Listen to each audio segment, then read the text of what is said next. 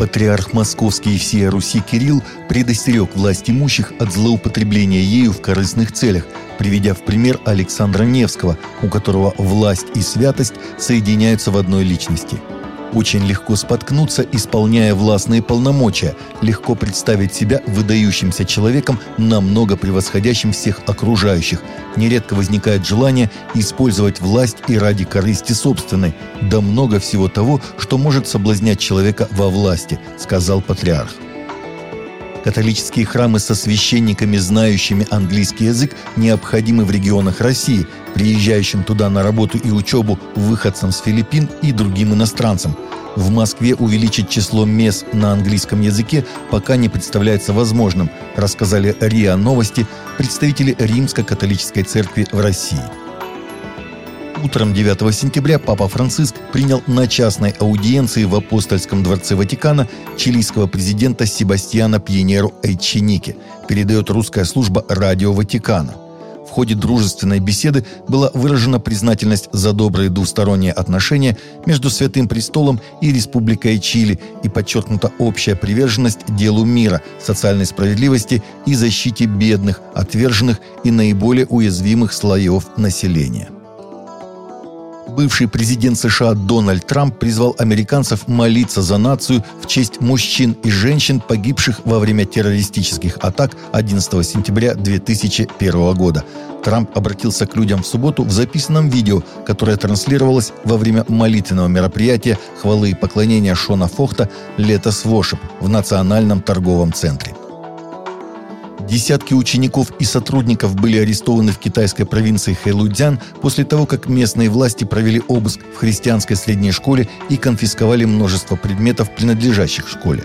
Чина Айд сообщает, что по меньшей мере 30 должностных лиц Коммунистической партии Китая, сотрудники полиции, сотрудники Бюро по делам религии и администраторы местных школьных округов изъяли компьютеры и документы из средней школы христианской музыки Майзи – все ученики и большинство преподавателей были освобождены на следующий день после ареста.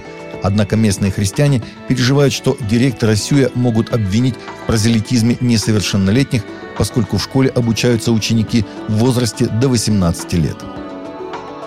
Христианские благотворительные организации в Китае запускают онлайн-сбор средств в рамках крупнейшей ежегодной благотворительной кампании. YMCA собрала средства в благотворительном проекте для людей с психическими расстройствами 7 сентября, когда в этом году начался День 99 пожертвований.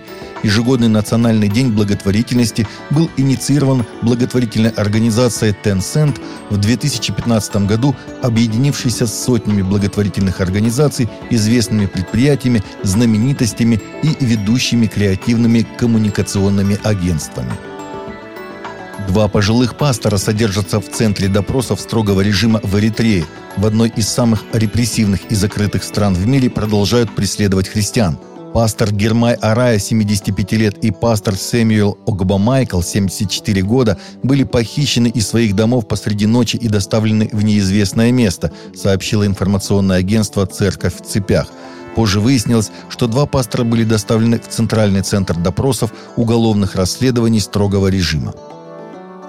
Новое исследование показало, что более трети взрослых в Великобритании считают, что молитва может помочь им преодолеть проблемы с психическим здоровьем – Опрос, проведенный с Саванта Комрис по заказу вечной стены ответной молитвы, показал, что 38% взрослых британцев считают, что молитва полезна для их психического здоровья.